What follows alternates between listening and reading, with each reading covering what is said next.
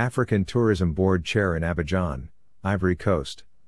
Cuthbert Ncube, chairman of the African Tourism Board, arrived in Abidjan, the capital city in the West African nation of Côte d'Ivoire. Mr. Ncube received a warm welcome by local business delegation and media.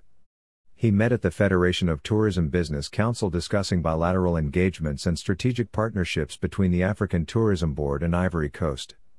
Côte d'Ivoire is a West African country with beach resorts, rainforests and a French colonial legacy. Abidjan, on the Atlantic coast, is the country's major urban center. Its modern landmarks include Ziguiatlike, Concrete La Pyramid and St. Paul's Cathedral, a swooping structure tethered to a massive cross. North of the central business district, Banco National Park is a rainforest preserve with hiking trails. Côte d'Ivoire also, Ivory Coast, is a country in West Africa with a southerly facing North Atlantic Ocean coast. It is bordered by Ghana to the east, Liberia to the west, Guinea to the northwest, Mali to the north, and Burkina Faso to the northeast. Meetings have been confirmed with the Honorable Minister of Tourism Sandou Fofana as Côte d'Ivoire is strategically positioned both on ecotourism and sports tourism. Minerals in Ivory Coast are still untapped. Mr. Cuthbert felt there are excellent opportunities for both tourism and economic investments. Mr. Cuthbert encouraged tourism stakeholders to look within and promote the domestic tourism market to prepare for an international restart of the sector. He said, "It will require a total synergy with all stakeholders within the tourism value chain to make tourism accessible and affordable to the domestic populace." Close ties to France since independence in 1960, the development of cocoa production for export, and foreign investment made Côte d'Ivoire one of the most prosperous of the tropical African states, but did not protect it from political turmoil. In December 1999, a military coup, the first ever in Côte d'Ivoire's history, overthrew the government. Junta leader Robert Guei blatantly rigged elections held in late 1999 and declared himself the winner. Popular protest forced him to step aside and brought runner-up Laurent Gbagbo into liberation. Ivorian dissidents and disaffected members of the military launched a failed coup attempt in September 2002. Rebel forces claimed the northern half of the country, and in January 2003 were granted ministerial positions in a unity government under the auspices of the Linas-Marcoussis Peace Accord. President Gbagbo and rebel forces resumed implementation of the peace accord in December 2003 after a three-month stalemate, but issues that sparked the civil war, such as land reform and grounds for citizenship, remained unresolved.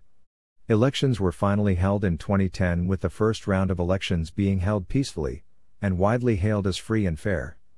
Laurent Gbagbo, as president, ran against former Prime Minister Alassane Ouattara. On December 2, 2010, the Electoral Commission declared that Ouattara had won the election by a margin of 54% to 46%. The majority of the rest of the world's governments supported that declaration, but the Gbagbo-aligned Constitutional Council rejected it and then announced the country's borders had been sealed. The presidential election led to the 2010-2011 Ivorian crisis and to the Second Ivorian Civil War. After months of unsuccessful negotiations and sporadic violence, the crisis entered a critical stage as Ouattara's forces seized control of most of the country.